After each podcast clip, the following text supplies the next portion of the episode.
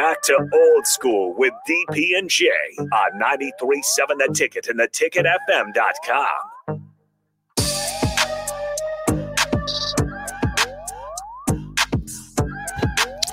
We are back. Jay Foreman, Austin Orman, old school. Austin, I just heard the quote of the year. It's only been a couple weeks in 2024. But the competition's over. Yeah, it is by the one and only. Is he listening in there? Knock on the window. Here, I can just go turn it on real quick. Yeah. Well, anyways, I was uh, in between breaks. I saw the Jake Sorensen in there, and it's always great when you see Jake after after like one or two o'clock in the afternoon. You know he's got business to handle, or he's been handling business. So I always get, I always gotta, you know, tighten Jake up. I told him about Mike McDaniel. If you don't know Mike McDaniel, I think against Detroit had some uh, off-white shoes, so it's a specialty type of shoe. He wanted them so bad and bought them like three sizes too too big.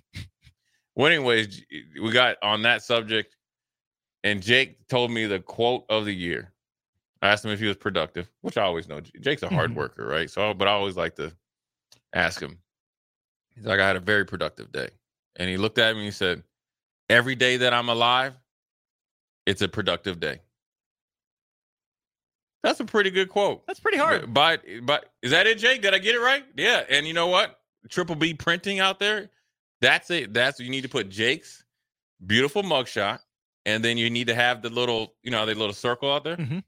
Those are those are the t-shirts. Yeah. There you go, Jake. Every day I'm alive, it's Yeah. a productive day. Yeah. Sounds like standing on business to me. Yeah. That's that. That's Jake. That's Jake. Listen, for all you people out there, that's Jake Sorensen standing on business. My people standing Yeah, yeah, Our Jake. Yeah, that, yeah. Jake is standing. He stood hard on it too. He, I was like, Jake, Jake puffed up a little bit. I said, listen, Jake, I listen. The Bills, the Bills, and the Dolphins are over with, brother. You know, Yeah. I mean, so you get, you know, but yeah, It's that history. was, yeah, that was a good, that was a good quote. Uh, Virginia Pirate. Hey, listen, anybody that's a Bears fan, I gotta read. I got. I feel sorry for you. Every if you know any Bears fans, give them a hug. But Harrison's a Bears fan. He needs a hug. He says, uh, "I'm a Bears fan. Would gladly trade Fields for Pickens and a pick." Listen, Chicago Bears. You have had those type of receivers. You had Alshon Jeffery, headache. You've had uh, Brandon Marshall. Brandon Marshall, double headache, migraine. Claypool, who knows? Head case. Head case, and then you're gonna bring Claypool's like alter twin, which makes it worse. Pickens, not a chance. Keep the dudes you want. Um, uh, let's see. Uh, let's see. Uh, we got an unknown texter, twenty five forty six. Won't be enemy. Be the head coach of the Commanders. Hasn't he earned that? I'd like to think so. Um, but who knows what they're gonna do? You know, they're they've just hired their GM from the 49ers. One probably well, if they had a transfer portal ranking, he's the number one GM prospect out there. um, obviously, just done a great job as assistant GM under John Lynch. He's probably done a lot of the work because John Lynch went from the play booth or you know the TV analyst booth Mhm. to GM. Um, so look, they, they're trying to handle leadership first. I saw this article, I don't remember how long ago, basically saying that assistant GM is one of the best jobs in sports. Where you're not forward facing, you're not the one out in front making the decisions, you have the final power, and you can outlast GMs. Yeah. And nobody knows who you are. Yeah. Yeah. And you could be assistant GM, you know, pro scouting. The next thing you know, you, three GMs later, you you'd have lasted like 18 years. Still the assistant Yeah. general manager of pro yeah. scouting. Yeah, because uh, Grier down in um, Miami, that's how he kind of you know did it, and he's been lasting pretty well. And he was on a a little bit of a uh, thin ice, but uh, he's done well. But what we were talking about before was the Philadelphia Eagles and Jason Kelce retiring. Why would he retire? And obviously, health and all that stuff. It's up to his choice. But the dynamics of the Philadelphia Eagles and their season is something to really look into to in to their argument, they're one holding call away from being world champions. They're actually a legitimate, non muddy, slippery surface, probably away from being world champions in their minds. Uh, in a lot of ways, they were celebrated as world champions. Bigger market, tons of commercials. Jalen Hurts gets the huge contract. Kelce decides pretty quickly he's coming back. um, bringing a lot of the you know older guys back, and all chips are into the the middle of the table to try to get this uh, championship, even though you lose two of your coordinators. But from the very beginning, even at 10 and 1, they did not look like a true dominant 10 and 1 team. Then they squeaked out and got a lucky victory against the Buffalo Bills at home. And Buffalo had Josh Josh Allen and Davis, they probably kicking themselves. That's a pass they throw in warm-ups 50 times. Mhm. Didn't get it. Gave Philly a chance and kind of a lucky win. That was their last win. To be honest with you. Their last their last win. Win. Buffalo reeled off seven in a row. They want they reeled off like six losses in a row. Well, when you think of their team, Philly, where you thought ta- they were at the beginning of the season, everybody said they're the most talented team. Well, the problem is defensively, or just overall. Yeah, Jason Kelce, that's long in the tooth, 35, 36.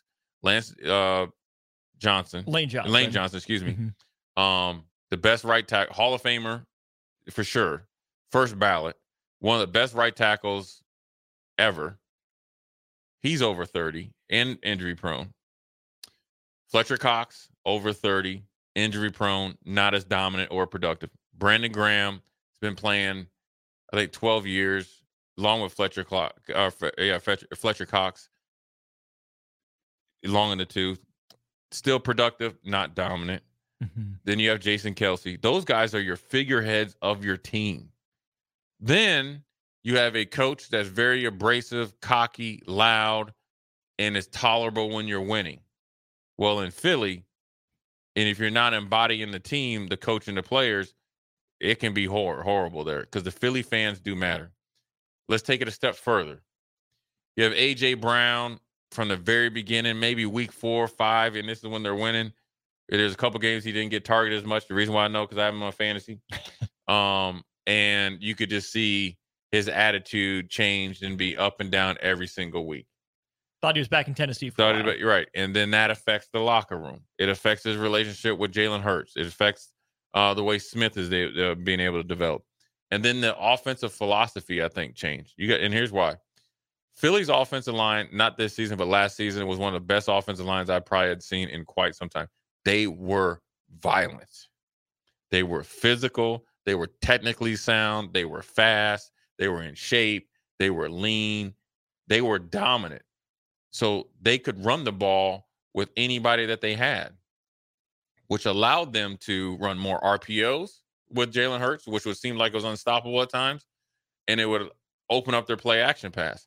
Well, the philosophy must have changed with Johnson calling the plays because you you never seen them really dedicate themselves to running the ball. Well, just in here, you're byproduct of how you practice. So if you're not calling the plays, running plays in the game, or trying to be a dominant physical team in the game, you definitely ain't practicing that way. No. So the whole offense has been off. Jalen Hurts was better being in between a game manager and a game changer because I don't think he's a good enough quarterback to where he can take the team on the, on his shoulders and pass them to victory 60 Mhm. times, five, four hundred. No way. Shouldn't be throwing 40 very often. Right. But they're trying to do it. I don't know if the contract did it or the new time to call plays. It's just been off. Then you flip to defensively. Always seem to draft it well. It seems like Georgia 2.0 up there. Uh, they, I think they have like at least you know three three first round picks from Georgia and a couple second round picks. Um, but they struggled on the back end, right? So they're getting Mhm. exposed. Well, if your offense isn't efficient, efficiently in or isn't efficient in being physical, there's no way your defense can. Mhm. And I heard a quote was Philly's team was like a Ferrari, right? That somehow the check engine light comes on. And you still keep showing up and winning races even though you haven't taken care of the check engine light. Well, you get to the finals of the Grand Prix or whatever it is, and it falls out. Right there in front of everybody. You saw so many glaring weaknesses from Philly against Tampa Bay that it looked like Tampa was actually the team that coming off being, you know, runner up in the Super Bowl championship, and Philly looked different. They looked slow. They looked uninterested. They looked ill prepared. They looked weak. They looked soft. They looked horrible. That's how you get the coach fired. So I'm gonna ask you, Austin. If you're Howie Roseman. Jeff Lurie is the owner. Mhm. Howie Roseman, the GM. Great GM, by the way. Very aggressive GM, but very smart. If you're him, along with Jeff I'm sure they flew back together. They they've met probably all day. What do you do with the head coach? Is it time, knowing a lot of your stalwarts probably won't be back? You're gonna have to pick and choose. One retired, but you got between Fletcher Cox, Graham, Lane Johnson, all those AJ Brown. You got to deal with him. You got Smith coming up for potentially, you know, a new contract. All of that comes into evaluation of the coach because it looked like they lost it. He lost the team. Do you keep him or do you fire him and kind of start over? It all depends to me on who's out there, right? If Vrabel hasn't been hired yet, do you think you have a shot at Belichick? Do you want to get in on the Harbaugh sweepstakes, something like that? Sirianni's not bad, but I also think Sirianni is kind of that game manager quarterback of a head coach who runs his mouth a little bit more than he should, right? Right. Again, it works when they're winning. Like Philly fans Ryan loved it last year. Exactly. Yeah. But this year, he's still talking a big game. But you mentioned they looked unprepared. Even I could tell that. Like Right. Tampa looked like they put everything they had into this game. Philadelphia just kind of threw its hands up, said, "Well, we're, we're just better. You know, Right. we've, we've been here before. What we'll figure Looks like the out." Cowboys. Uh, right? Mhm. Played even worse than the Cowboys. Yeah. somehow. Um, I think that that organization too is generally proactive, but not rash. Right? Right. I think Roseman and Lurie have a solid enough track record that they think they hired Sirianni for a reason. You know, kept him around, elevated him to that position. If they still think they made the right move and he's their guy, they'll keep him, but they'll make sure that it's not about him. Right. Right. I don't think Sirianni's comments were made for the locker room. Maybe he tried, but it seemed like a lot of his comments were made for him. AJ Right. Brown's comments were made for AJ Brown. Right. Right. Nick Sirianni has to grow as a leader, as a a motivator of men, right? You talk about scheme guys and system guys. I think Sirianni wants to be the button pusher Right. for that offense. I just don't know how good he is at it. So if he's not going to be at the controls of the offense, he has to be at the helm of the ship, steering the locker room, steering the culture. Maybe he can grow into that, Yeah. but Philly has to get this decision right. I mean, Washington will be turning over a new leaf. The Bears are, you know, The Bears. Yeah, the wrong division though, but Yeah. same same Yeah. conference. The Um, Giants, the Giants are just lost their defensive coordinator. coordinator is stuck with Daniel Jones, but Dallas, you can say maybe they're rash and hasty, Yeah. but you think Jerry's going to make a move. If you think you can afford to wait out Nick Sirianni's learning curve, you keep him. If you think that you're able to retain some of the roster or you want a steadier Yeah. hand guiding the culture of the young someone- guys, you bring someone new in. Yeah, yeah, I'm right there with you. It'd be interesting to see what they do.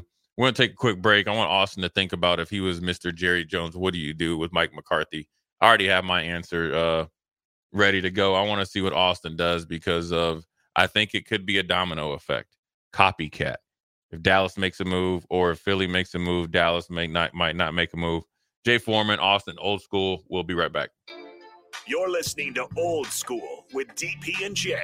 Download the mobile app and listen wherever you are on 937 The Ticket and theticketfm.com.